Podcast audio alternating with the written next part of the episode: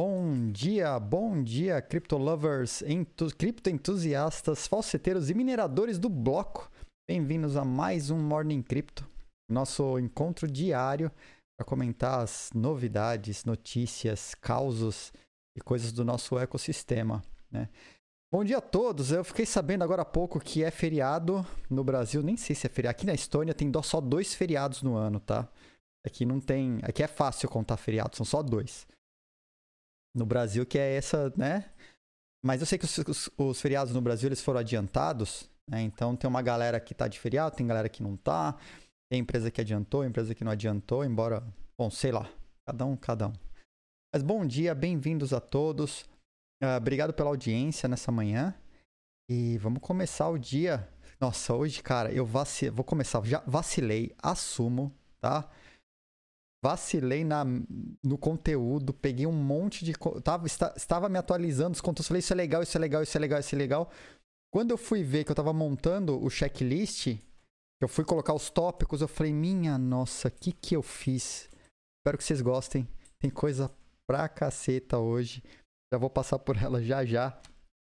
Mas vamos começar pagando, né?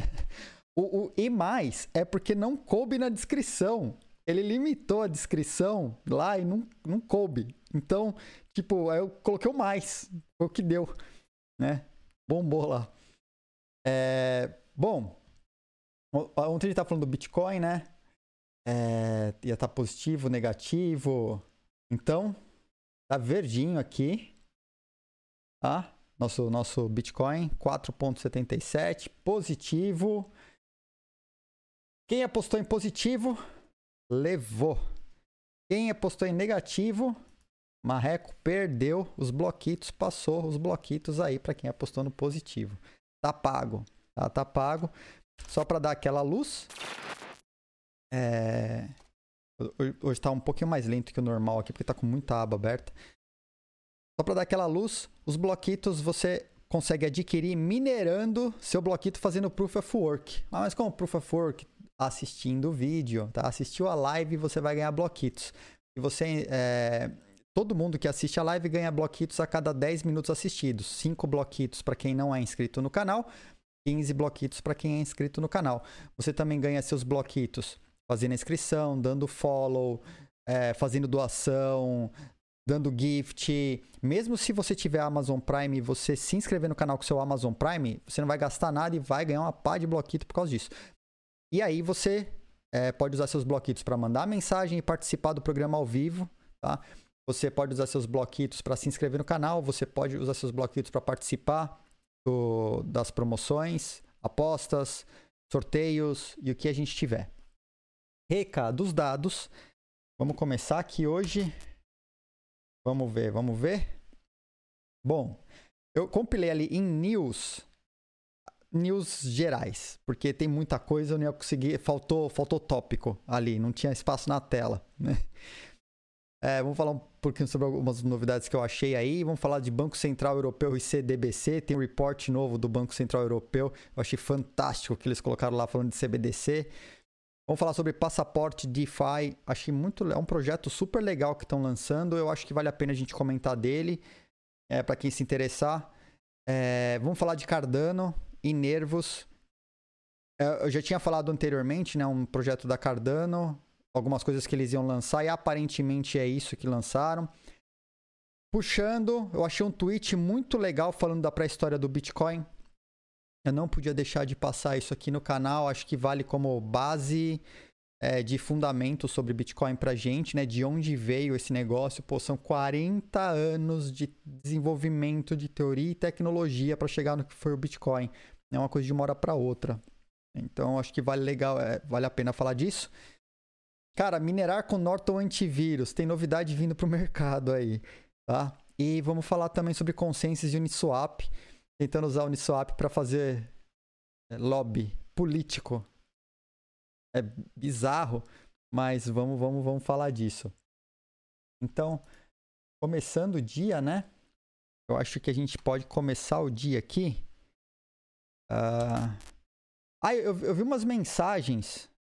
É, o pessoal pediu. Eu, eu tentei colocar no ar, eu não consegui, tá?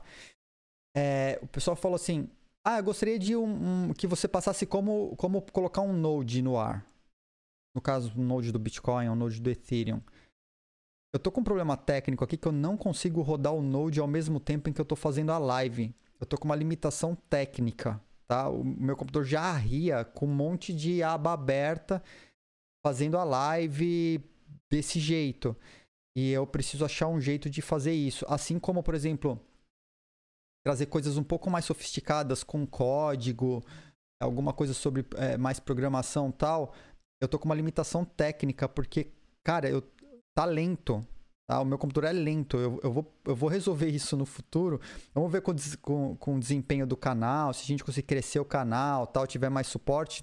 Aí eu boto uma máquina própria para fazer isso, adequada e beleza. Aí eu vou conseguir, inclusive, fazer coisas mais elaboradas. Implementar um node do Bitcoin, implementar um node do Ethereum, que seja, ou de outra criptomoeda Vamos explorar, fazer umas coisas mais hands-on, sabe? Ao vivo. Então, eu vou, che vou chegar lá, tá? Vou chegar lá. É, Blake, é um. É, hoje eu uso um Mac, né? É um Mac que não é um Mac poderoso, é um Mac que, cara, ele é bom só para fazer, é, sei lá, é, texto, tá? Mesmo para programar, quando eu preciso fazer alguma coisa no app da, da, da Original Mac, recompilar o app e tal, a Miriam sabe o que eu parto aqui, o, o, parto que é aqui, né? Cara, eu demoro, eu deixo o computador só renderizando, só é, compilando o app, ou só fazendo deploy, ou só porque não dá pra fazer muita coisa. Mas é o que tem. Tá dando certo até agora. Vamos lá. Opa, Ângelo. Valeu, valeu. Tamo mais um minerador aí. No bloco. Tamo junto. Obrigado. Bom, começando aqui das notícias do dia. Satoshi Nakamoto vai ser imortalizado numa estátua de bronze, próxima à estátua do, do Steve Jobs em Budapeste. Cara, eu achei isso aqui genial. Isso é, pô, que legal. Né? Tá, tem um sketch aí da, da estátua. E acho bacana. Acho uma, homenagem muito legal. Legal saber que você pode viajar para um lugar e visitar a estátua do Satoshi Nakamoto. Cara, eu, eu nunca fui para Budapeste, mas se um dia eu viajar para lá, pode ter certeza que eu vou tirar uma foto no pé dessa estátua, né? É, pô, que iniciativa bacana isso aí. Achei muito legal. É, bom, tem um negócio aqui. Bom, eu troquei a ordem aqui de última hora, mas beleza, vamos lá. O Banco Central Europeu tinha, tinha mais coisa na parte de news, tá?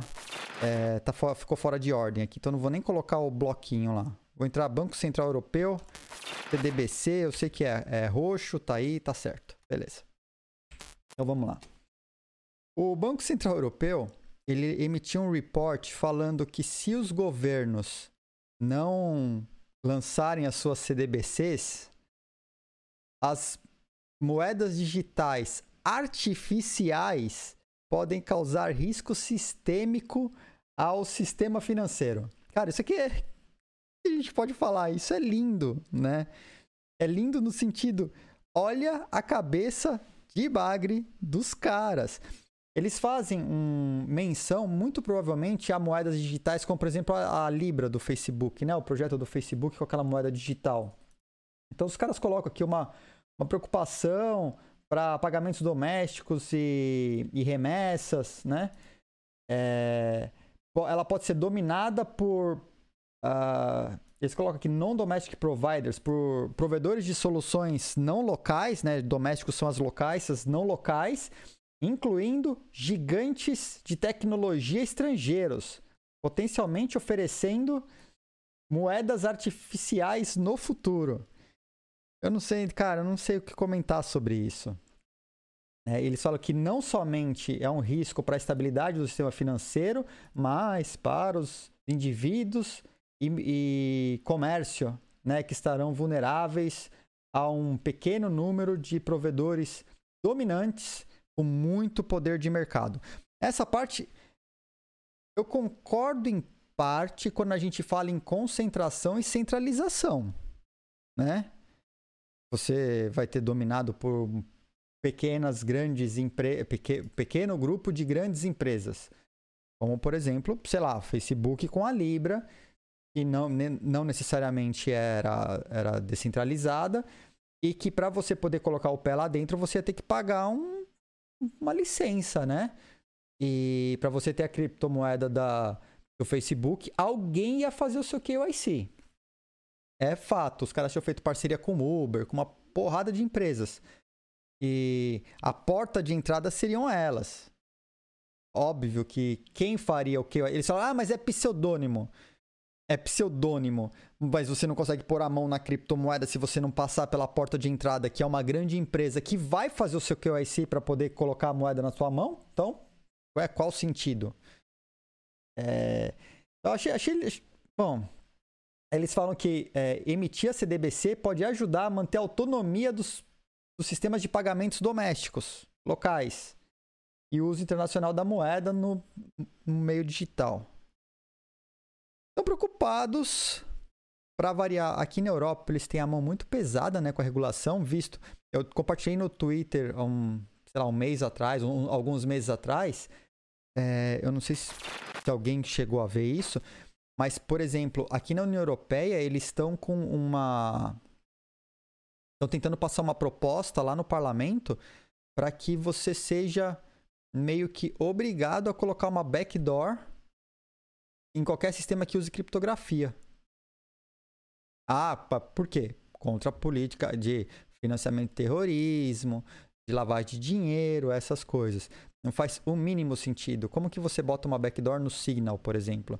E aí a, a, os projetos que não tivessem essa possibilidade de interceptação de mensagens ou acesso à criptografia pelo, pelo governo europeu, é, seria banido. Tá lá tramitando, tá na mão dos caras.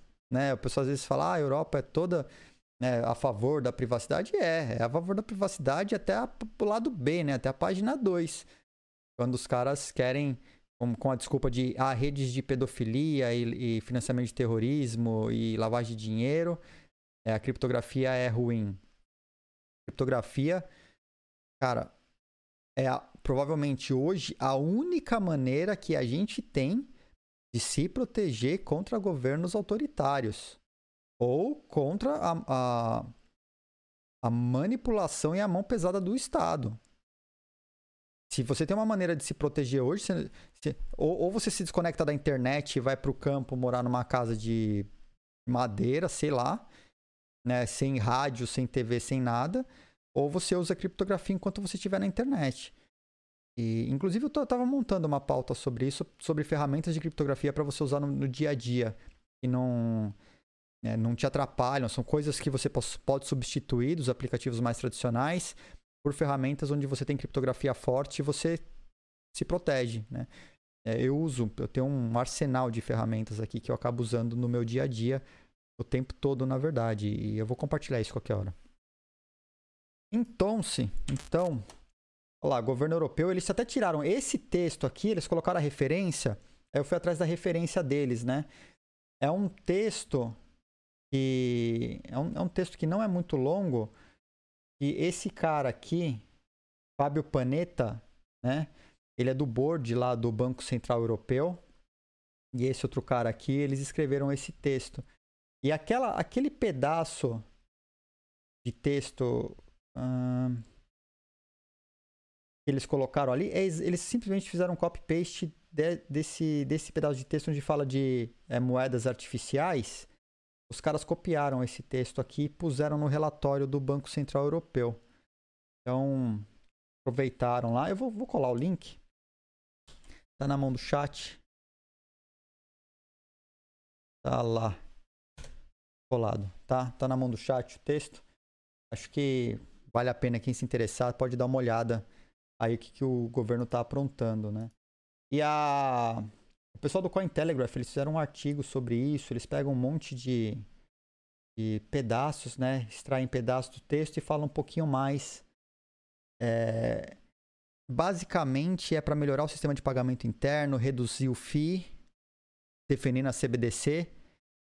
E no final, né, uma conclusão é: ah, o governo tem que fazer a CBDC, porque senão vão trazer risco sistêmico ao, ao sistema financeiro. Bom, a gente já sabe como que isso funciona, né?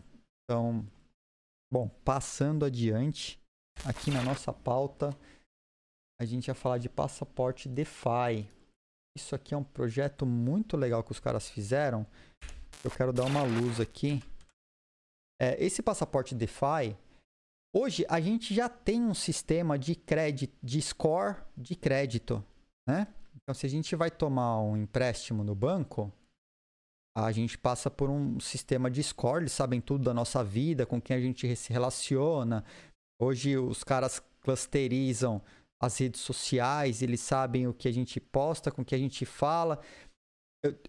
Para vocês terem ideia, em 2012 eu fiz o primeiro sistema, o primeiro app de pagamento do Brasil integrado com a Abraspag, com, com meio de pagamento sério, assim, para alto volume de pagamentos, eu desenvolvi junto com o meu irmão numa empresa que a gente tinha. A empresa, ele, ele, ele eu, dei, eu, saí, né, dei o exit na empresa, mas meu irmão mantém a empresa. Foi um app para pagar a balada. É um software de gestão de casas noturnas, bares e restaurantes. Hoje está em Angola, está no México tal. E, e a gente fez o, esse primeiro app de pagamento no Brasil para que você não precisasse pegar a fila na hora de pagar a balada. Né? Então você pegava o app lá, baixava a tua conta, pagava a sua conta da gatinha que estivesse junto e beleza, só passava no caixa lá para pegar o pegar o ticket, né? Porque é obrigatório. Aquele o cupom fiscal. Era obrigatório, agora é digital. E aí a gente, quando eu estava desenvolvendo aquilo, a gente foi ver, né, meio de pagamento, inclusive validar o cara, porque a gente precisava saber se o cara ia, ia dar golpe na casa noturna ou não, porque vamos, né, convenhamos, casas noturnas, lavagem de dinheiro, fraude, tem tudo a ver, né? Em geral, óbvio que tem a galera que trabalha direito, mas tem uma galera que, que bagunça o barraco aí. Aí, eu fui conversar com, por exemplo, empresas como Serasa e outras. Cara, naquela época, a gente tá falando 2012. 2012 já se falava em clusterização dos consumidores, porque eles sabiam, isso naquela época, sabiam que se dentro do seu hall de amizades, de pessoas próximas a você, tivesse um cara que frauda, ou que deve, ou que não paga as contas, tudo, tinha um índice lá que eu acho que era de 40 ou 60% de chance é, aumentava em 40% ou 60% a chance de você também fraudar.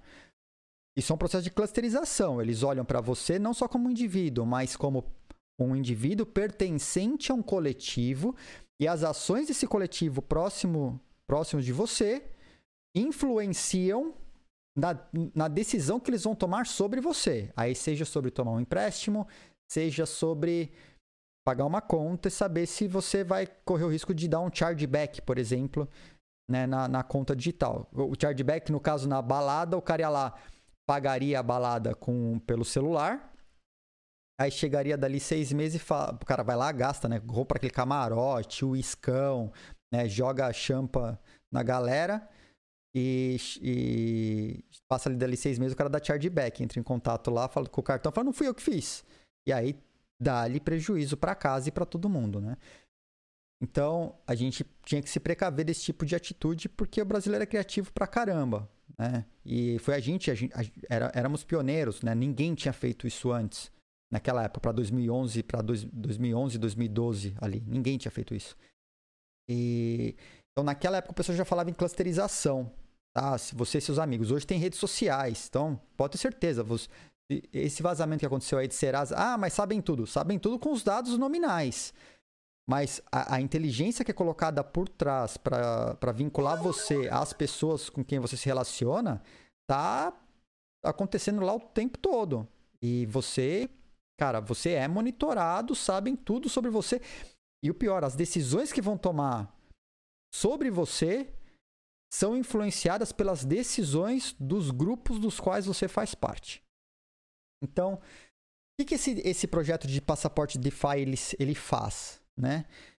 É, hoje o DeFi, você vai lá, a gente falou isso numa, numa, numa live anterior. Você deposita um tanto, por exemplo, vamos falar de Uniswap. Você deposita um tanto, dois terços daquilo você consegue sacar como empréstimo, né? Então você deposita lá e você pode sacar como empréstimo lá, na, na, lá no DeFi deles, na, na Uniswap. Se você tiver uma, um histórico de crédito é, em blockchain mais legal, por que não aumentar o quanto você pode é, colocar de collateral? De garantia, né? Então, o que os caras estão trabalhando nesse projeto, eu achei muito bacana. Vamos ver se vão ter sucesso. É um projeto de crédito DeFi, é, credit, credit score para DeFi, onde eles vão analisar o seu histórico, a sua wallet e as transações que você fez para definir quanto que você pode tirar, é, deixar, quanto que você pode, tem que deixar de garantia para poder tirar de empréstimo, para poder rebalancear. Não ser aquela coisa chumbada, né? Ah, eu para todo tudo que eu faço é, é x por, tiro x% no empréstimo. Aqui não, ele vai utilizar uma inteligência por trás baseado no seu histórico anterior de utilização do DeFi ou vários DeFi, olhando sua wallet, dados públicos nos blockchains, para ajudar na tomada de decisão se você é um bom pagador do DeFi ou não, para poder tirar, de repente, um, uma oferta melhor na hora de, de pegar esse empréstimo, por exemplo. Tá? Então, esse é um projeto muito bacana. O nome desse projeto aqui é ARC, Tá? Eles lançaram o Sapphire versão 3. São passaportes DeFi on-chain para identidade on-chain. Ele não quer saber quem você é na pessoa física. Ele não quer saber seu telefone, onde você mora, seu CPF. Ele não quer saber isso. Mas ele quer saber se o dono daquela chave privada, dono daquelas criptomoedas, que está fazendo uma ação X num DeFi e tal, se ele é um bom cara fazendo. E não é golpe né? Se o cara não vai fazer para tentar, não vai pagar e tal, pegar um empréstimo grande, não vai pagar. Então, é uma maneira de, de ter um credit score, um score de crédito para esse mercado que não existe. É um projeto bem bacana, os caras foram bem fundeados para fazer isso, né? Eu acho, acho interessante esse projeto. Legal, até se vocês quiserem saber mais sobre ele, tá o link no chat para vocês.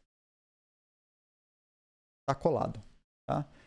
Então esse projeto eu achei bem bacana. Ah, ia falar de até já adianta aqui BitConnect. BitConnect. Ah, BitConnect estava na parte de news. Eu falei que eu inverti as coisas aqui, né? Então aí eu volto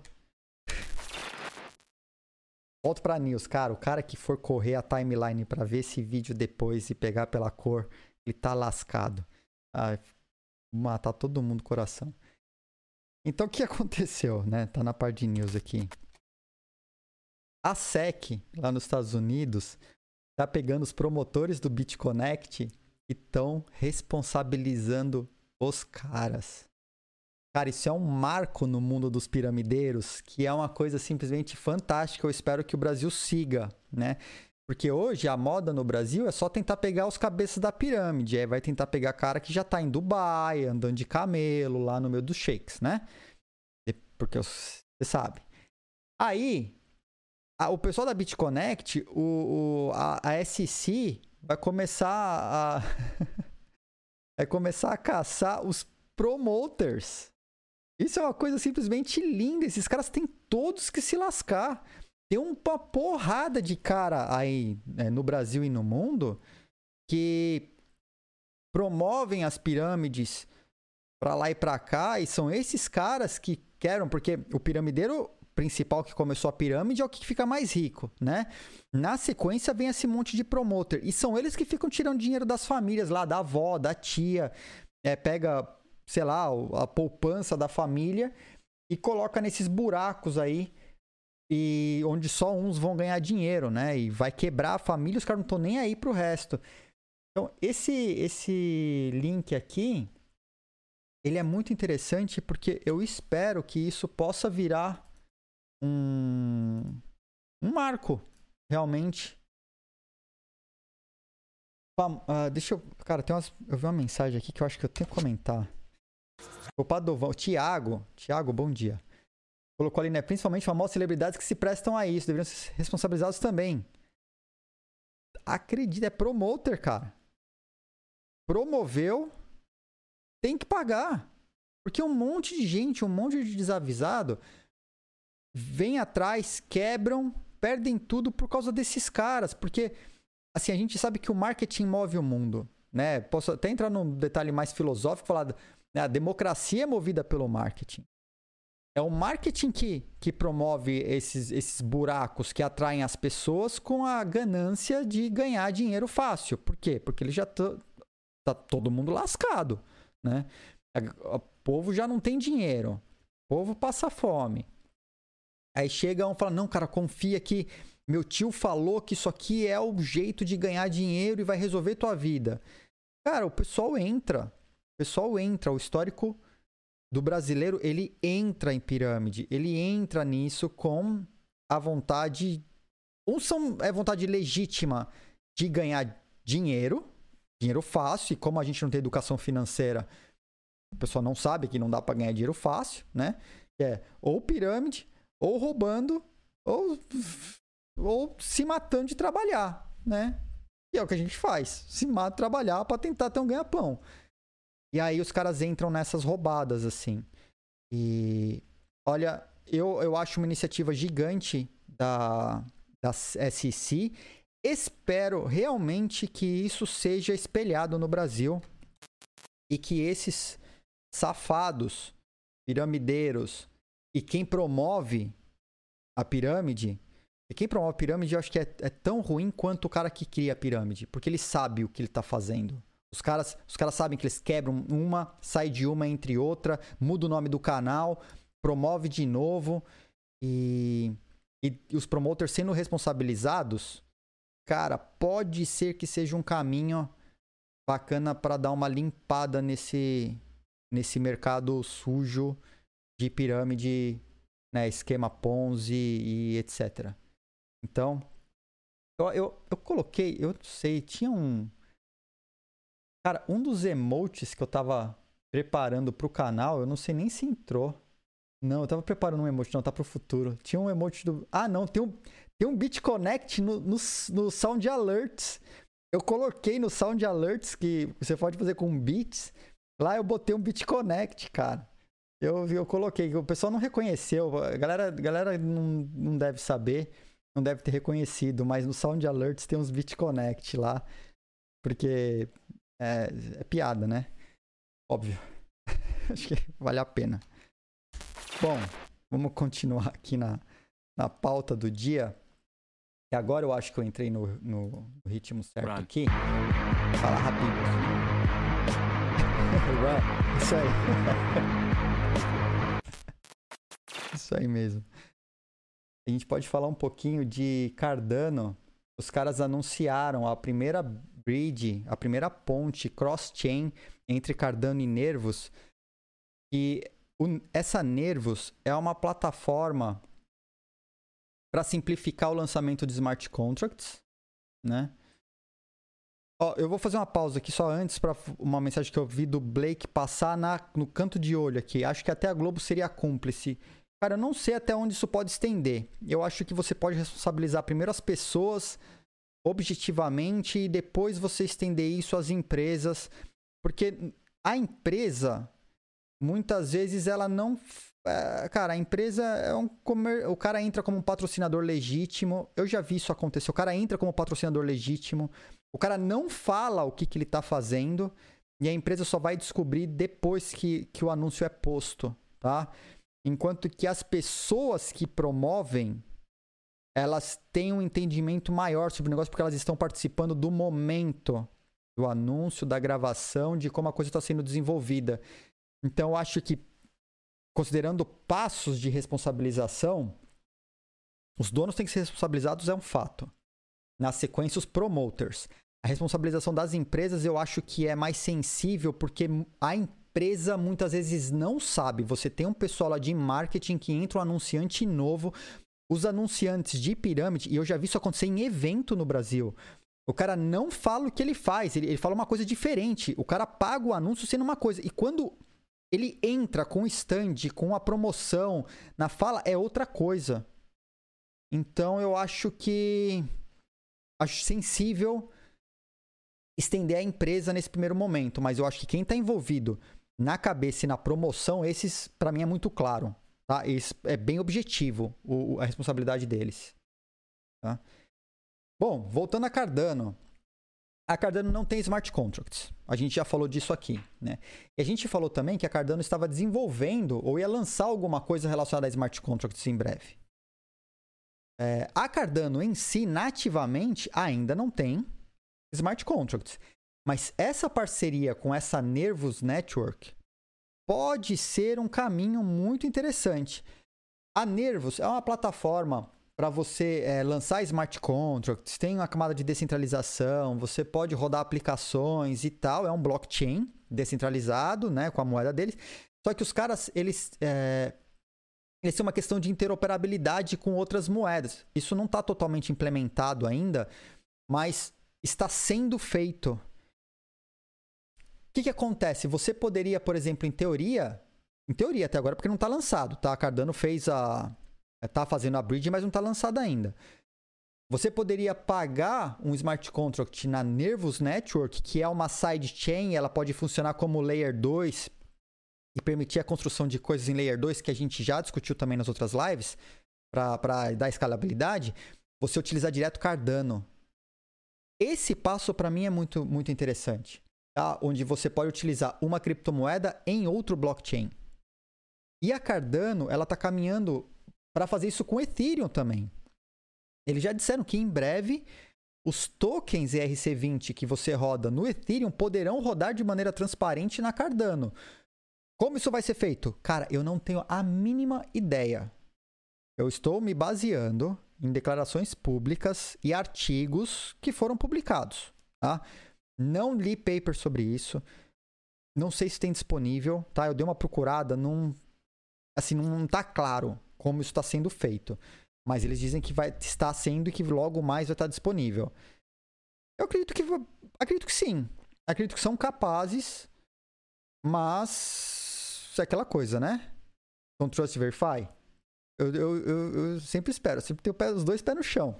Mas que a proposta é boa, a proposta é boa. E essa, esse lançamento agora, com a, a cross-chain, né, fazendo essa ponte com a, a Nervos, pode ser o caminho de trazer inteligência para Cardano que ela não tem. E eu acho isso super inteligente. Ao invés de você tentar construir tudo dentro da sua própria plataforma, faz parceria com quem faz aquilo bem, né? E disponibiliza. Por conta disso, olha só. Ó, para vocês verem que eu trago aqui informação nova, né? Tem, tem aqui, ó. Será que essa é de ontem à tarde, tá? Então não é tão nova assim, foi mal.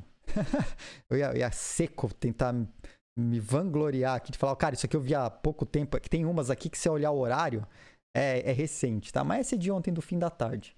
Eu vou até colar para vocês. Cadê? Link aqui. Vou colar o link aqui. Paste. Foi? Foi. Tá? Vocês verem. Então a Nervos deu uma bombada lá no valor dela. Né? Ela deu um, deu um pulo aí no valor que eu vou até já abrir. Acho que tudo bem, né? A gente pode colocar Nervous Network. Qual que é o ticker deles? É alguma coisa de Common Knowledge. É a TKB, é Common, Common Knowledge Blockchain. Common Knowledge Blockchain é, é conhecimento comum. Né? Então eu vou pegar eu estou abrindo aqui para a gente já deixar rodando. E quem for entrando na live aí pode pegar isso aberto também. Tá? Vou colocar CBK. Vou pôr nervos. Vou pôr ner vou fazer melhor. Vou colocar nervos network que o pessoal vai identificar mais fácil do que do que colocar CBK, que às vezes o pessoal se perde e não sabe do que se trata, tá? Mas vamos lá. Então vou colocar nervos network.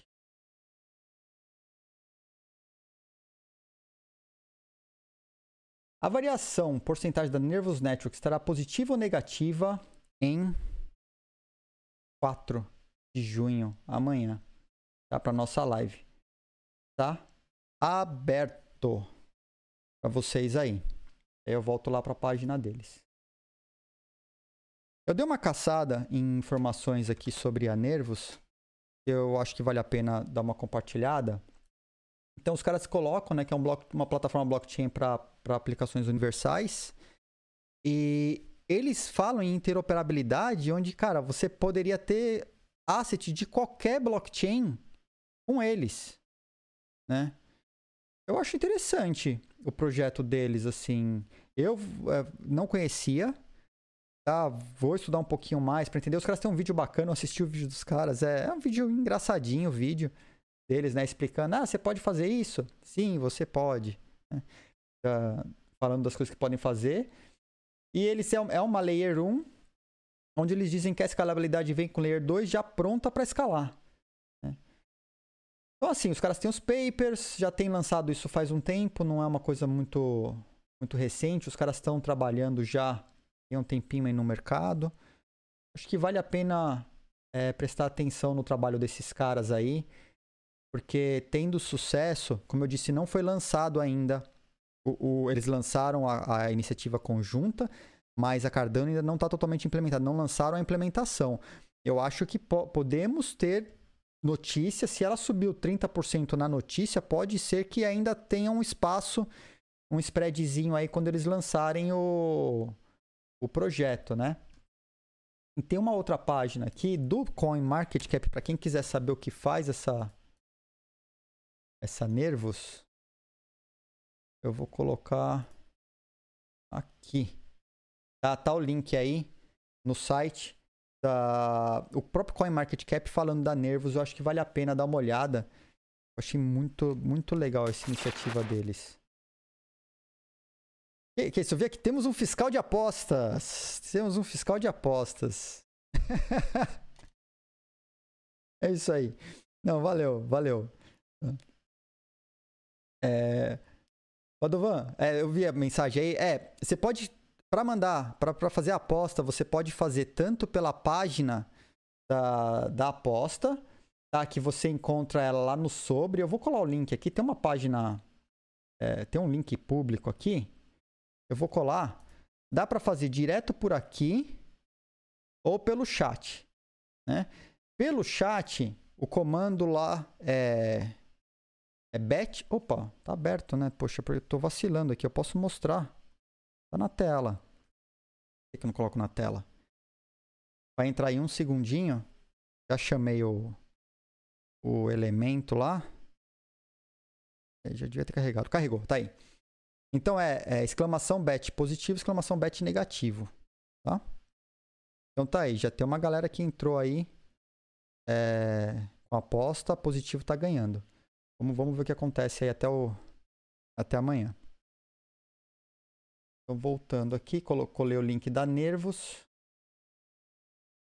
Vamos para o próximo tópico, que era um pouquinho sobre pré-história do Bitcoin, baseado num post muito, muito legal que eu achei. Deixa eu abrir na tela melhor aqui, a gente falar sobre ele. Um segundo que foi, abriu. Maravilha. Então, olha só. A pré-história do Bitcoin, é, quem criou esse, esse infográfico foi o Dan, Dan Held. Esse cara, ele ele trabalha numa exchange famosona aí, tem diversos projetos sobre é, criptomoedas. E eu achei muito legal porque ele pega o histórico de, lança, de papers e documentação de tecnologia, tudo, de 40 anos atrás, e vai mapeando até chegar no Bitcoin. Né? É, ah, voltando lá no chat, né? É bet negativo, tem que colocar a quantidade. Lá no, não tem a explicação na tela, né? Podia, podia ter a explicação aqui na, aqui na tela do, e tem os pontos, mas alguém colocou lá. Usar é, é bet positivo e a quantidade de bloquitos que você quer apostar aí na num lado ou no outro. Então, olha que legal. Você tem aqui documento do Ralphine. Ralphine é um dos potenciais Satoshi Nakamotos, né? Um dos, dos, dos grandes nomes aí candidatos a serem Satoshi Nakamoto. De repente, aquela estátua lá é o Ralphine, poderia ser o Ralphine, né? É. é Proof of Work reusável. Você tem teorias libertárias, você tem documentos é, como mintar um ativo. Isso aqui é como mintar um ativo digital, tá? E Gold. Documento do Nick Zabo, de 98, né? É, protegendo propriedades, títulos de propriedade com a, a autoridade do dono ser uma prova de autenticidade do dono, né? Tudo prova criptográfica. Documento do B-Money, do Weidai. E por aí vai, ó. BitGold em 98, né? Distributed Hash Tables, ó, isso aqui é documento de 20 anos atrás. O BitTorrent. Cara, o Bitcoin tem tudo do BitTorrent na parte de distribuição peer-to-peer. -peer. É de 20 anos atrás. Você, vamos voltar mais. Curvas elípticas de 80, é de 1985. Você tem a gente tem mais antigo que 74, né? O protocolo para intercomunicação de Pocket Networks. TCP/IP. Quem que, é? quem que é? É o TCP/IP que a gente conhece. Então, 40 anos de tecnologia vai para o chat o link. Tô meio cabreiro aqui porque eu tô tentando colar aqui com o Command V e ele não vai. Eu tenho que clicar com o botão direito no chat e dar um paste. Mas foi. Então, quem quiser acessar esse documento, tá aí o link no chat. Né? Primeiro torrent baixado foi Matrix em 99. Boa. É, eu, eu assisti muito Matrix, cara muitas vezes no cinema e muitas vezes baixado com os amigos fazendo uma. Hoje o pessoal chama de watch party, né? Antigamente a gente deixava baixando para assistir no final de semana um, dois filmes, porque vocês lembram como era a internet antes dos anos 2000, né? Principalmente na em 99 ainda estava entrando DSL.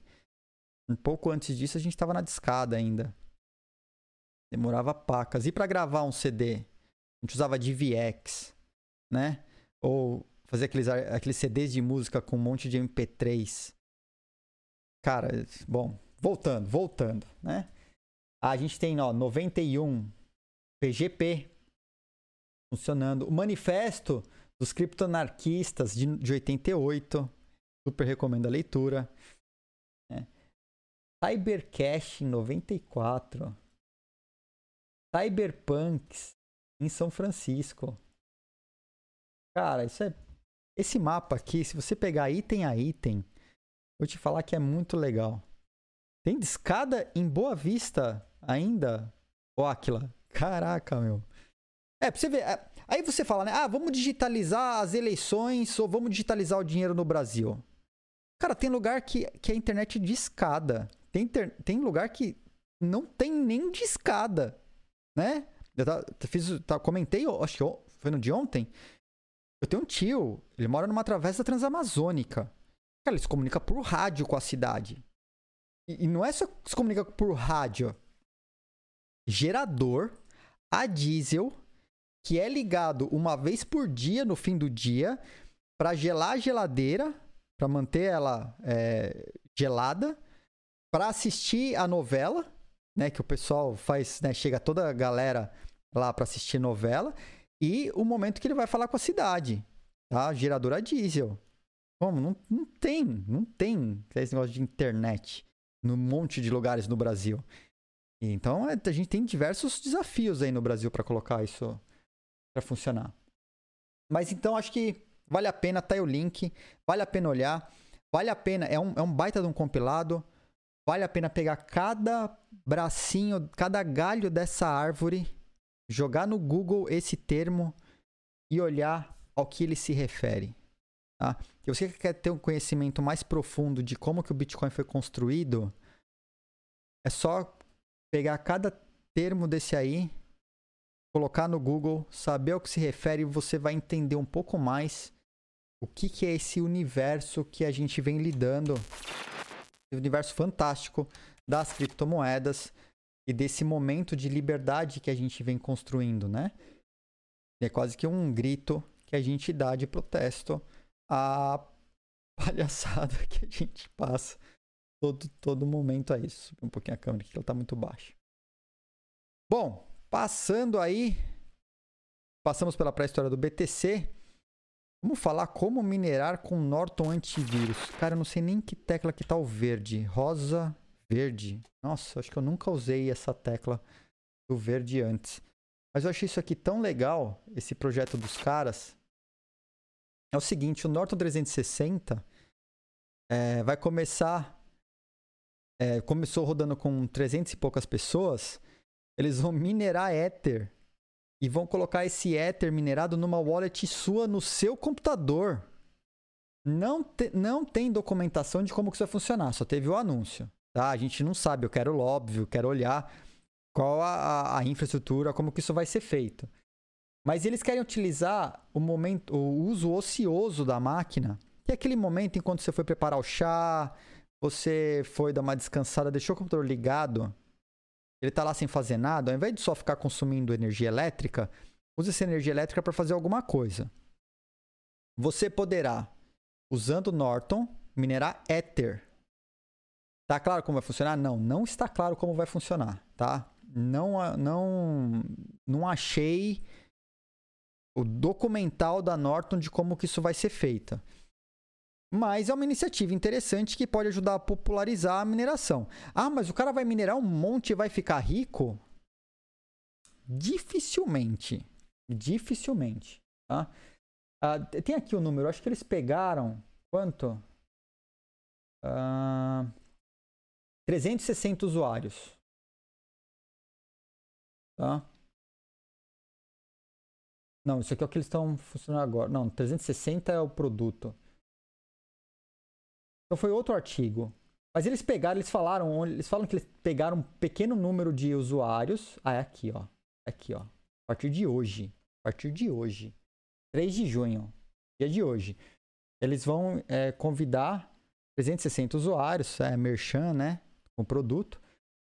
Para entrar nesse programa de Early Adopters. Então, sei lá se ele vai ser convidado ou se dá para se inscrever. Quem dá uma caçada aí no Norte 360, quem tem, para ver se dá para se inscrever nesse, nesse programa é, de Early Adopter. Eu não tenho, né? Mas eu acho que vale a pena dar uma olhada aí e entender como isso vai funcionar. Eu vou esperar a documentação sair e eles fazem um disclaimer lá que é, se você formatar seu computador pode ser que você perca todas as moedas. Óbvio, tá? Então isso para mim é um sinal, é um sinal, não significa que vai ser assim, mas é um sinal de que a wallet estará local na máquina da pessoa e não vai ser uma coisa tipo, me empresta o seu poder computacional, eu vou utilizar o seu computador enquanto você não está olhando, vou minerar as moedas e depois eu te pago. Não, parece que você vai receber o, que, o que for minerado ali. Talvez eles tenham montado uma pool própria para isso, né? Eles tenham subido uma infraestrutura de pool a sua máquina se conecta nessa pool utilizando os protocolos de mineração, utiliza um pouquinho lá da sua GPU e aí você recebe lá umas, umas quirelas lá pelo que foi minerado. Por conta disso, eu me lembrei de um projeto. Cara, os caras levantaram muito dinheiro com esse projeto. Levantaram muito dinheiro. Eu não sei se vocês se lembram desse cara aqui. Da 21 Inc. Esse projeto era, foi de uma, uma, uma startup. Os caras prometeram colocar minerador de Bitcoin até em lâmpada. Né? É, você mineraria Bitcoin de qualquer dispositivo, de qualquer coisa. E eles montaram esse bichinho aí. Não é nada mais, nada menos que uma plaquinha lá, sei lá, Raspberry Pi com um ASIC pequenininho. Deu certo? Óbvio que não. Né? O pessoal está chegando aí nos processadores é, minúsculos, acho que são 5 nanômetros, se eu pouco me engano, que já está a mineração hoje. A galera desenvolvendo 4. Eu acredito que é, tem uma, uma velha lenda de que a Bitmain, é, tudo que ela disponibiliza para o mercado, ela já está utilizando internamente a tecnologia de ponta dela. Né? Tem uma lenda aí que diz isso. Então, se a galera tá falando em 15 nanômetros, aqui a gente acha que ainda, na época que eles estavam desenvolvendo esse ASIC, ainda estava na casa de 14. E ficou obsoleto, e fica obsoleto, né? O que você conseguia minerar com esse cara aí? Praticamente nada. Elas falavam, é, mas aí no futuro você minera é muito pouquinho, mas no futuro com, com, a, com o Bitcoin ganhando valor, pode ser que você ganhe algum dinheiro. Pode ser, mas assim, não, não deu certo. Só que esse não deu certo dos caras, os caras levantaram para fazer esse negócio, os caras levantaram um dinheiro. Tá? Vamos dizer que os caras levantaram um bom dinheiro. Ah, mas ali é V21 Inc, aqui é earn.com. O que acontece? Pro, pro, pro, pra esse cara, pro 21, eles levantaram na época 80 milhões de dólares. Porque era a grande aposta de democratizar o acesso ao Bitcoin através da mineração para as pessoas que não manjam nada. Então, é um trocinho aí que você pluga num USB, numa tomada e está minerando Bitcoin, né? Não deu certo. Fizeram lá, produziram uns lá, não conseguiram, não deu certo. Levantaram 80 milhões de dólares. Eles dizem que esses 80 milhões de dólares foi todinho aplicado em sistema né, para o desenvolvimento aqui da, da PCB e tudo deles, né? Ó, era, era Raspberry Pi mesmo, ó. Tá aqui, em, passei o olho aqui, eu vi em algum lugar. Era dois, ó. Raspberry Pi 2. Era baseado. E aí, levantaram lá uma grana, não deu certo. Era assim, ó, você plugava aí no computador ou plugava no USB e tal e tá lá minerando, né? Levantaram 80 mil. Disseram que aplicaram tudo. Não deu certo. O que você faz quando não dá certo essas empresas, né? Renomeia e lança outra coisa. Aí lançaram um projeto chamado Earn.com em 2017. Eu sei porque eu falei com o CEO na época, né? É, nessa conversa, ele me explicando né, como funcionava esse Earn.com, você, você era pago para ler e-mail. Então era mais ou menos um negócio de lei. É como, como funciona o leilão reverso? A pessoa entrava na plataforma, depositava uma bica de dinheiro, na época era o equivalente a 5 mil dólares em Bitcoin. Que só não aceitava dinheiro, só aceitava em bitcoins, o equivalente no mínimo a 5 mil dólares, né? Aí você falava assim: olha, eu quero disparar e-mail nesse e-mail marketing para CEOs de empresas de tecnologia. Você, CEO de empresa de tecnologia que queria ganhar uma grana, você se cadastrava lá, falava, eu, eu sou CEO, eu quero receber e-mail só que for para CEO e, e só se o cara estiver pagando acima de X dólares ou centavos. E aí você escolhia, você colocava lá, só me enche o saco com o e-mail desses caras estiver pagando e pagando bem. Né? Até eu fiz uns trocos lá com, com a plataforma dos caras lá, só para ficar recebendo, interagindo com e-mail de ICO. Meu, a plataforma foi basicamente utilizada para ICO mandar mail marketing, né? Mas ao invés de receber de graça, estavam me pagando, beleza.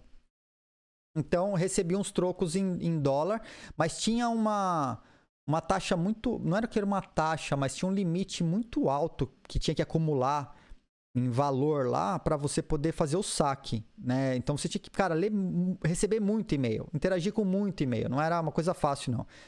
No final das contas, os caras ficavam com a comissão, né? Do meio de campo lá. Com isso, os caras bombaram. Ainda mais na explosão dos ICOs em 2017, porque, cara, os caras promoveram como a ferramenta para atingir os tomadores de decisão, que eram os caras que iam botar dinheiro no seu ICO.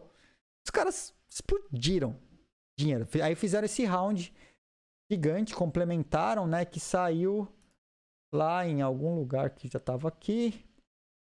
Lá 116 milhões um Series B deles.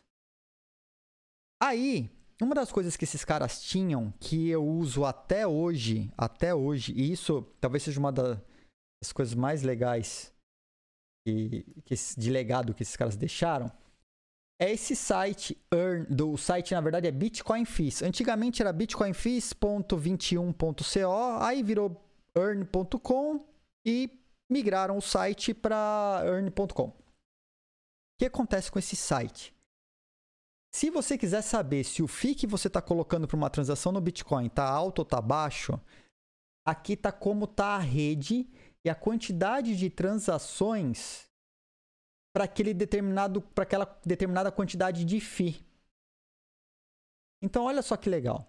Se você colocar um FII muito baixo, na casa aqui de 2, 0 satoshis por byte ou poucos satoshis por byte, pode ser que o seu bloco de demore, né? Até 58 blocos para entrar ou 600 minutos. Se você colocar um FII mais alto, esteja lá mensurado, você quer, por exemplo, no próximo bloco, você teria que mensurar o seu FII agora para ele estar tá na casa de 100, na casa de 101, 102 satoshis por byte, né?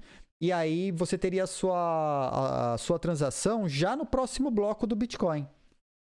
Então a gente usava muito esse cálculo, até automatizar o processo, usava muito os cálculos aqui para saber se a gente estava colocando uma transação que ia ser mais rápida ou mais lenta para o blockchain do Bitcoin. Né?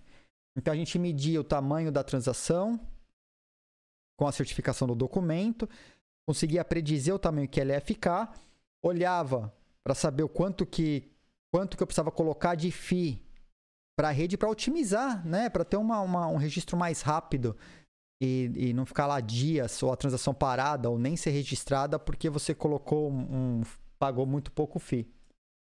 Então os caras com esse earn.com que levantaram muitos, muitos, muitos dinheiros é, para fazer isso, porque eles tiveram muito lucro na, na, na, explosão dos ICOs.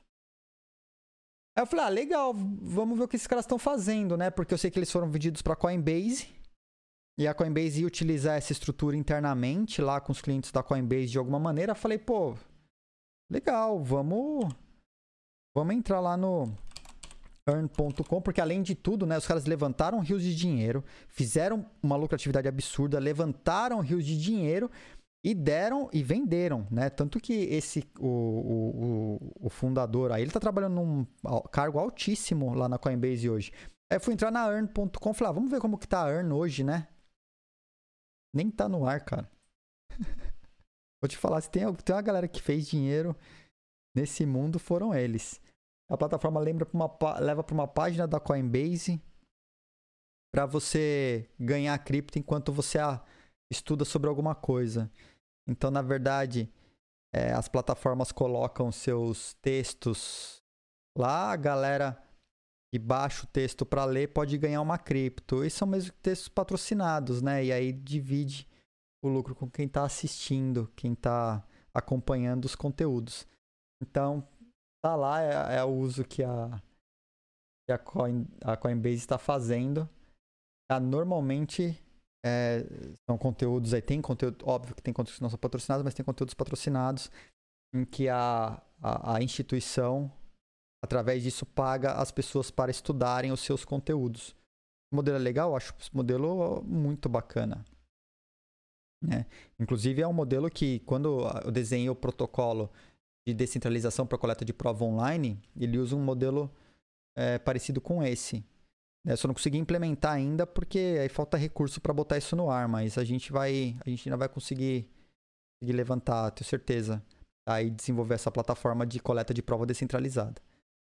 E pivotou a empresa, pivô, pô, uma, pivotou de é, era uma fábrica de minerador de Bitcoin pivotou para um sistema de e-mail marketing que recompensava as pessoas, que deu um exit e pivotou para modelo de ensino para conteúdo onde o conteúdo é colocado lá e a pessoa ganha uma ganha umas cripto para poder estudar.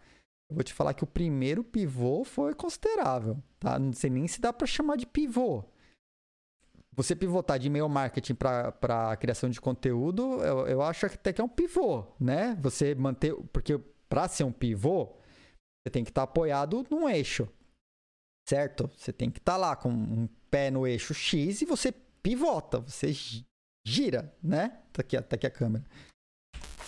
Né? Você tá lá e você pivota. Então, isso é um pivô. Sair de minerador para para meio marketing, eu não sei se é meio um pivô não, né? Eu acho que é outra empresa. É outra coisa, mas os caras cara, vou te falar, esses foram os caras que souberam levantar grana. Milhões para uma, mais outros milhões para outra, com lucro, deram exit, venderam. Esse ó, esse foi muito bom. Realmente, cara, você falar em matéria de empreendedorismo, esses caras mandaram bem pra caramba. Né? E aí, vamos passar aqui pelo chat, vamos dar uma olhada o que, que tem de mensagem no chat. Eu vi que tinha um povo aqui falando. Uma coisa de minerar BTC no carro. Nossa, você viu isso, cara? Eu, eu, vi, uma, eu vi a notícia e esqueci de trazer, assim, é minerar carro estacionado, né? Os caras estão com um projeto lá para minerar carro estacionado. O carro, enquanto está estacionado, o carro elétrico está lá minerando criptomoeda.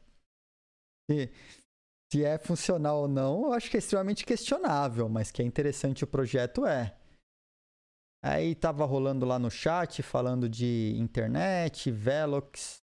É, cara, eu eu eu a minha primeira DSL foi uma de 128k da da, da Telesp, já era telefônica, não sei se era telefônica. Mas foi o primeiro DSL, a DSL de, de 128. A minha primeira, né? A minha. Antes disso era modemzão mesmo. É, olha, o primeiro acesso na internet foi um modem 2400. Cara, quando eu peguei o um, meu primeiro modem lá, é, 29600, nossa. Opa! Tamo junto. Tamo junto. Valeu. Lore Pink. Nossa! Bombou. O que aconteceu aqui, gente? Eu tava vendo aqui no chat. Deu um salto. Caramba! Valeu, galera. Valeu quem colou aí. Obrigado. Chegou uma galera aí, né? É, cadê aqui? Eu só vou tirar o áudio aqui rapidinho deixar as mensagens aparecendo. Não vou conseguir falar todo mundo agora, não. Eu já, já, já vou reler, já vou reler, tá? Então, voltando, né? Eu tava falando aqui de Velox, internet, a galera fazendo as apostas. Vou até. Ah, vamos por aqui, né? Quem quiser ir lá pra ainda fazer suas apostas, vou deixar aberto. Esse é rosa, não, verde, verde aqui. É. Sufoco, era um sufoco mesmo, Peter né? Tirava o telefone do gancho caía a internet. Cara, você sabe, você sabe. Sabe o que a gente tá falando. É disso. Hum...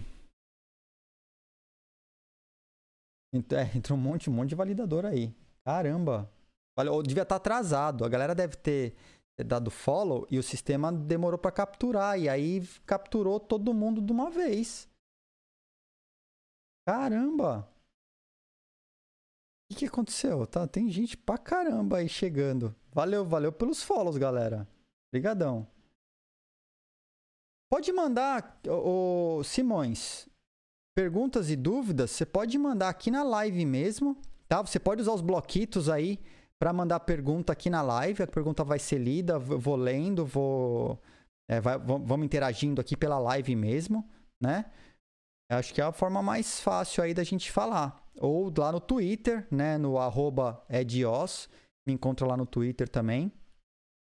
Tá? Mas aqui na live, se quiser participar, é exclamação MSG. Tem, tem a, mandar command, se eu pouco me engano. É, é exclamação MSG. Miriam, me, me ajuda aí. Coloca uma mensagem lá de exemplo. A Miriam vai colocar uma mensagem de exemplo aí. Tá? Por que essa plataforma ao invés do YouTube?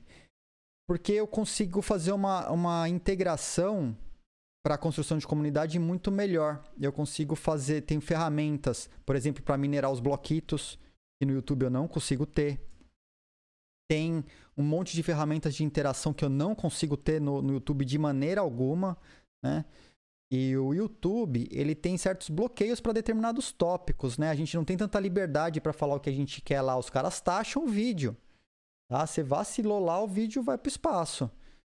Então, olha lá, a, a Mizinha mandou uma mensagem, tá? e eu vou até abrir aqui. A Mizinha mandou uma mensagem e essa mensagem ela é lida no, no site, é lida na live.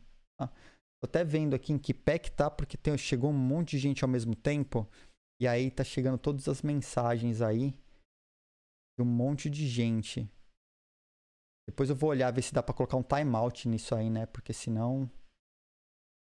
É, bom, continuando, né? Vamos lá para o nosso. Os finalmente. Tá, já, já passamos aqui pelo chat. Cadê? Tópicos. Vamos de minerar com Norton, expandimos aí para 21, né? Trazer uma história aí do que aconteceu com a 21. O que ela virou, earn, como isso funcionou. Isso é histórias do mundo de cripto. E hoje os caras estão na Coinbase. É, Cons Consensus e Uniswap. Essa aqui foi para fechar o dia. E tem, tem, sua, tem uma camada de bizarrice no meio do caminho. Ah, cadê?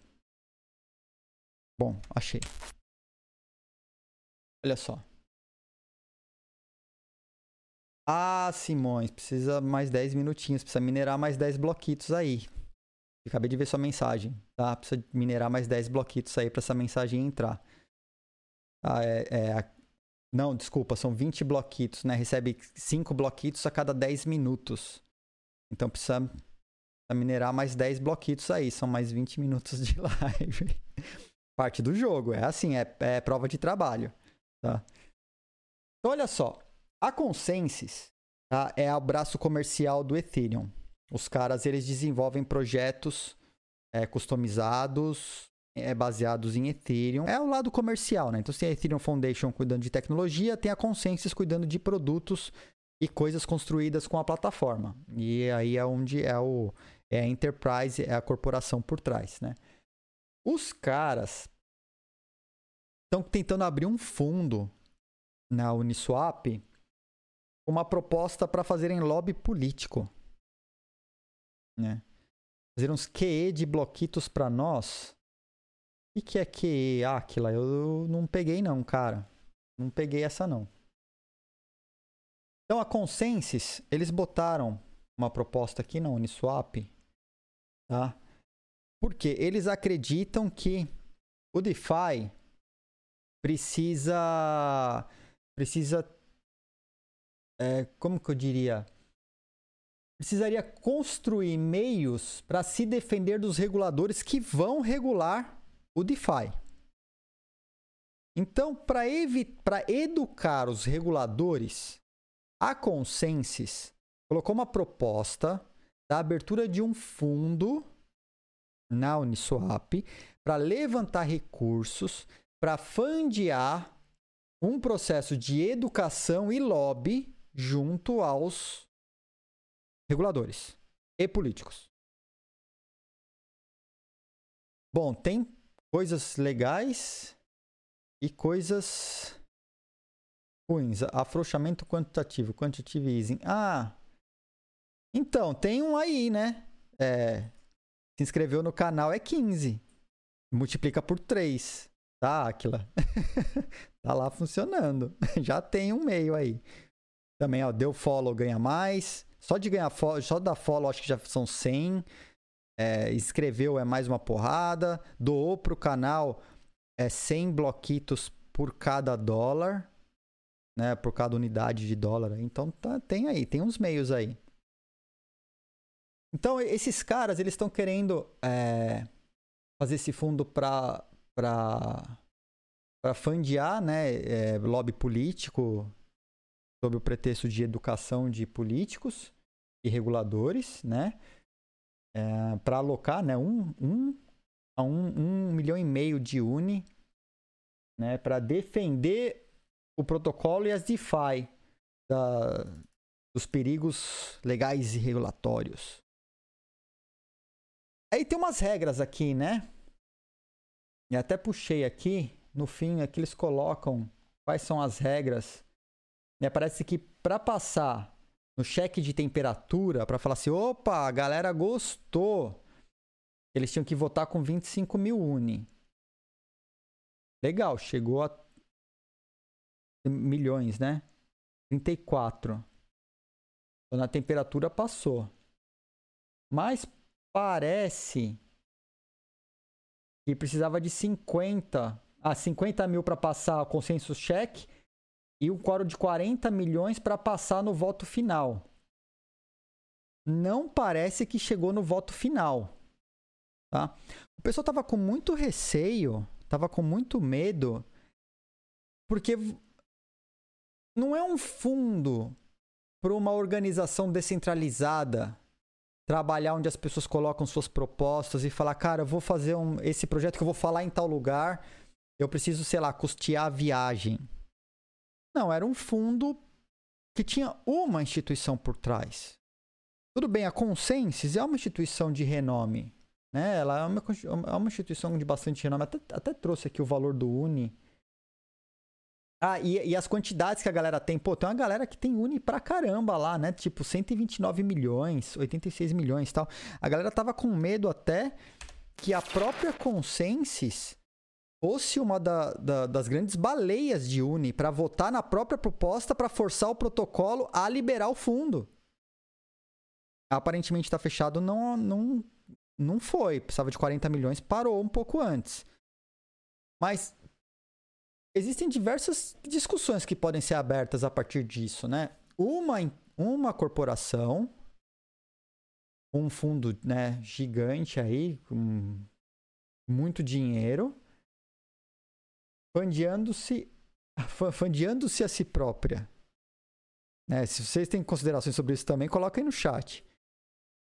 E não um, um, uma rede descentralizada onde as pessoas e influencers que, que venham a falar com o governo ou venham criar projetos de educação dos reguladores colocassem suas propostas e a coisa fosse mais pontual. Mesmo que se tivesse um fundo aberto só para isso e depois que a governança fosse feita de maneira descentralizada que ficava sob decisão dos caras, né? Os caras falando de um fundo de 1 a 1,5 milhões de Uni, onde uma Uni custa 30 dólares, é grana, hein? Um, um fundo aí de 30, 50 milhões de dólares é, é dinheiro, né? Para ficar só sob controle da sua instituição. Queria eu fazer uma dessa, né? Mas não é assim que funciona. Eu acho que se ela fosse uma proposta mais aberta, mais descentralizada, onde até sim, o fundo poderia ser aberto na Uniswap, mas tivesse uma clareza de como que seria a governança disso, uma governança mais descentralizada, onde as propostas não só gente da Consensus, mas gente do mundo inteiro, né? Pô, fui fui dar workshop no Banco Central, eu não consegui nem a passagem do avião. Nada, nem hospedagem. Zero. Né? E, e aí? É difícil, né? Isso, esse tipo de coisa poderia sim ser um tipo de trabalho que poderia ser recompensado.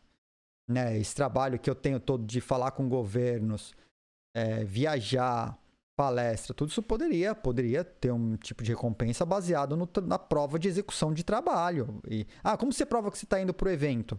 Tá aqui, ó, tô na lista de palestrantes do evento. Tá aprovado, é fácil de verificar, é, são informações verificáveis, né? É, mas não, os caras tentaram levantar um fundo de 30, 50 milhões para eles sem explicitar como que isso funcionaria. Prós e contras, Consciencial é uma empresa bacana, tal, mas poderia ter um pouco mais de clareza lá, eu acho. Poderia ter sido melhor o modelo. Certo? Chat, por hoje, chegando ao fim, tá? A gente teve, teve bastante conteúdo. Tem uns caras aí que eu acho que é bot, não sei por que estão dando follow no canal. Se esses bots vier querer pegar os. Olha lá, olha só. Esses bots que quiser pegar os nossos bloquitos aí, minerar bloquito, eu já vou pôr eles tudo na, na blocklist. E vamos, vamos taxar esses bots tudo aí. Né? Tem, tem uns caras que talvez sejam legítimos assistindo, mas bot não tem por que a gente deixar aqui não, né? Ah, bom, pessoal, por hoje, acho que passamos por todos os tópicos. Foi que teve tópico hoje, hein? Caramba, olha, a live já vai para quase uma hora e meia. Meu Deus! Feriado, feriado. Vou usar de desculpa que foi feriado, tá? Uh, roubaram toda a carteira de um outro streamer que eu sigo. Cara, é difícil, né? Eu vou, eu vou, eu, eu tô para preparar um material. O pessoal me pediu no Twitter esse material sobre criptografia, segurança, é, melhores práticas de segurança com as suas criptos, tal. Eu tô para preparar um material sobre isso. Ângelo, se você quiser sugerir para esse streamer, na live número zero, que está no YouTube, na live número zero, que está no YouTube, que é o, o piloto, tem 10 práticas que as pessoas poderiam é, tomar, é, 10 cuidados que as pessoas poderiam cuidar para se proteger antes de entrar no mercado cripto. Tem algumas coisas. Pô, carteira da Twitch? Oh, essa é tensa, hein? Essa aí é tensa. é ruim isso aí. É. Ah, deixa eu ver aqui. Tem uma mensagem aqui do. Então, passei por todos os tópicos. Tem uma mensagem do Simões. Ed, uma pergunta para agora ou fica para sugestão de tema? Na área em que trabalho, usa cada mesmo conceito de BIM no desenvolvimento de projetos de engenharia. O desafio é integrar as diferentes disciplinas no mesmo projeto. Por exemplo, uma empresa fazendo detalhes do projeto civil, enquanto outra desenvolve o projeto de iluminação em tempo real, evitando interferências, certo? Não posso garantir que uma empresa não vai roubar a propriedade intelectual da outra. Você só garante, só garante, porque vamos lá. Partindo do princípio que propriedade intelectual seja algo que possa ser roubado, e aqui eu já, né, vamos colocar todos os disclaimers possíveis. Cada parte do projeto, ela deveria ter a sua, o seu direito autoral preservado assim que ela é produzida. E antes que haja o compartilhamento dessa informação com outra empresa, você poderia ter um NDA que referenciasse esse documento que foi é, previamente autenticado. Aqui eu vou puxar a sardinha para o Original My. Tá? Como que a Original My faz isso e consegue te ajudar, tá, Simões? É, a gente fala, por exemplo, você tem a sua propriedade intelectual, seu direito autoral, o conteúdo seja código ou o que você quer apresentar. Você quer falar sobre isso numa reunião ou compartilhar essa informação, mas você não quer abrir qual a informação que você está compartilhando. Tá? Então, a gente aconselha fazer dois documentos. O primeiro documento. Vou passar aqui. Dois documentos. O primeiro documento, você descreve toda a metodologia, tudo aquilo que você está desenvolvendo. O meu chat está parado aqui, depois eu vou rolar o chat para baixo. Se tiver mais mensagem, eu vou ler na sequência. Então você primeiro documenta aquilo que está sendo feito, tá? Depois você prepara um segundo e autentica, por exemplo, na Original My. A usa Original My, sobe esse documento, porque o Original não guarda o conteúdo do documento, então não tem risco do seu documento vazar, ou se a Original for hackeada, o documento não está lá, a gente não sabe do que se trata. Então você foi lá e autenticou o seu do primeiro documento. Beleza. Tá? Vai receber um certificado de autenticidade, com hash, com a transação, com tudo lá. Aí você prepara um segundo documento, dizendo assim: faremos a reunião para tratar do assunto cujo documento referenciado pelo hash tal, autenticado na transação tal, no dia tal, né, será colocado, será apresentado é, posteriormente. Aí as partes assinam esse documento, tá? Então, o que, que acontece? Você tem, primeiro, o seu conteúdo que não foi exposto ainda, que já foi previamente autenticado em blockchain. Tá, tá lá autenticadinho, beleza. Você preparou esse segundo documento. Aí você pode utilizar a própria ferramenta da Original My, que chama Oh My Sign, onde o pessoal assina com validação de identidade. É uma assinatura eletrônica avançada, prevista na lei brasileira do ano passado, né? É, aí você pega, põe esse segundo documento lá, o pessoal chama de NDA, pode ser um MOU, um, um acordo de um memorando de entendimentos, o nome que você quiser, dizendo que vocês discutirão os, os, os assuntos é, e conteúdos do documento representado pelo hash tal, autenticado na transação tal, Paraná, no dia tal, hora tal. As pessoas assinam aquele documento. E aí, quando você for expor, para quem você está expondo, eles conseguem comprovar que, o do, que, a, que a informação que você está passando é aquela informação que você já havia autenticado previamente, porque o documento, o resto do documento está encadeado dentro do, do contrato. O NDA ele passa a ser um contrato né, entre as partes. Então, essa é uma maneira de você ir ao. E isso deve ser feito a todo, toda a fase do processo onde coisas novas são criadas. A gente fala, por exemplo, o pessoal está produzindo livro, a gente fala, olha, é, antes de você mandar para o editor, porque acontece direto de roubo de propriedade intelectual na, né, na, na parte de literatura. Então a gente fala, ó, se você vai mandar um capítulo para o seu editor, pega esse capítulo, põe num PDF e autentica. Porque quando for para a justiça, quando, for, quando houver a discussão na justiça para casos de plágio, é, você vai ter que comprovar a precedência. E utilizando um timestamp é, fornecido por um blockchain, você consegue, e autenticado e o timestamp fornecido pelo blockchain, você consegue provar que aquele conteúdo era anterior e, de, e era de sua propriedade. Você tinha produzido aquele material. Tá? Então, essa é uma maneira rápida e simples de você preservar a propriedade intelectual, para quem acredita que propriedade intelectual existe, é, da cópia. É, pode ser feito por, por pessoa jurídica, sim. Tá? Lembrando é, que as pessoas jurídicas elas são representadas por pessoas físicas. O Brasil ele tem um conceito meio bizarro de pessoa jurídica, porque deveria ser assim. É assim aqui na Estônia, por exemplo, e como eu acredito que poderia, que deveria ser feito, tá, Irashid? A empresa, ela é uma coisa que uma pessoa física possui. Então, a empresa pertence a alguém um coletivo de alguém, né? Um, um grupo de pessoas, uma sociedade.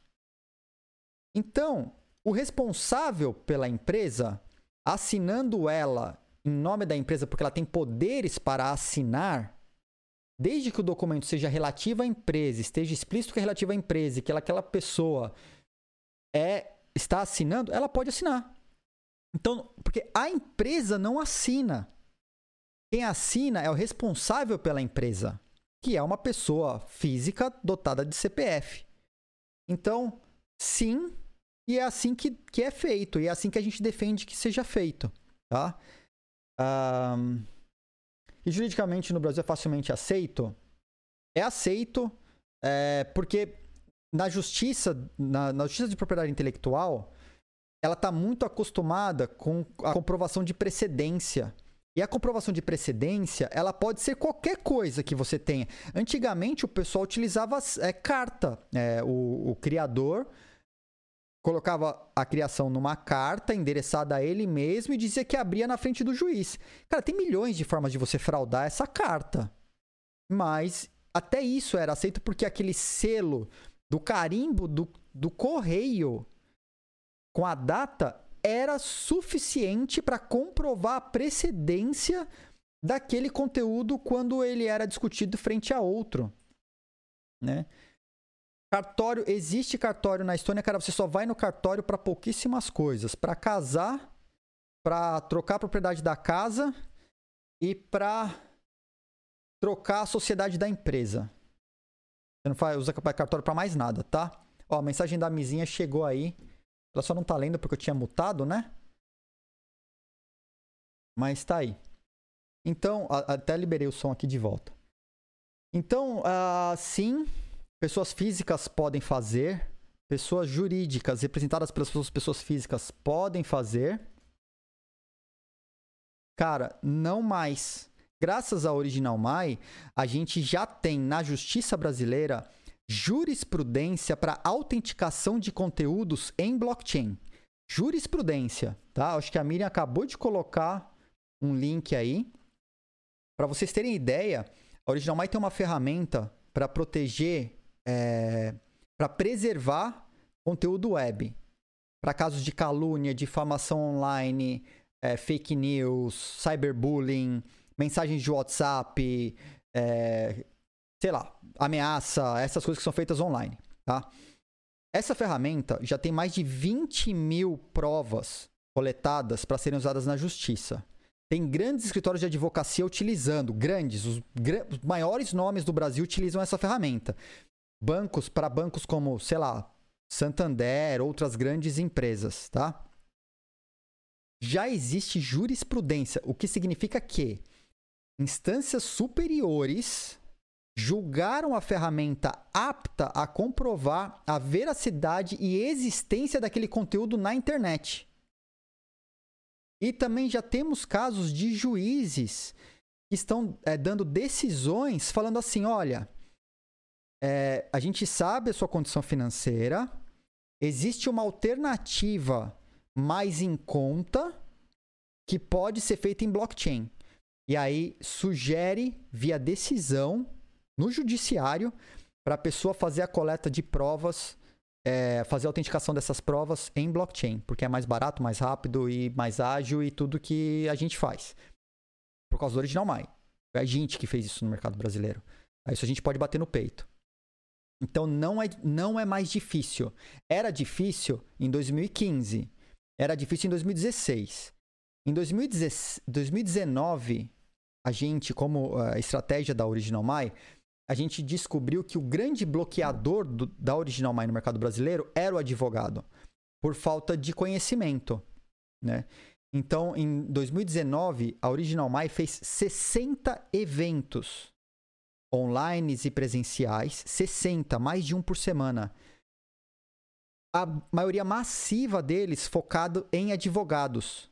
E foi nesse ano também que a gente teve a primeira decisão é, no TJSP, um caso de um governador, ex-governador, acho que do Mato Grosso, uma coleta de conteúdo sobre fake news, sobre de calúnia, difamação sobre ele em redes sociais, em que o juiz na decisão colocou que a ferramenta era apta a comprovar a veracidade e existência do conteúdo.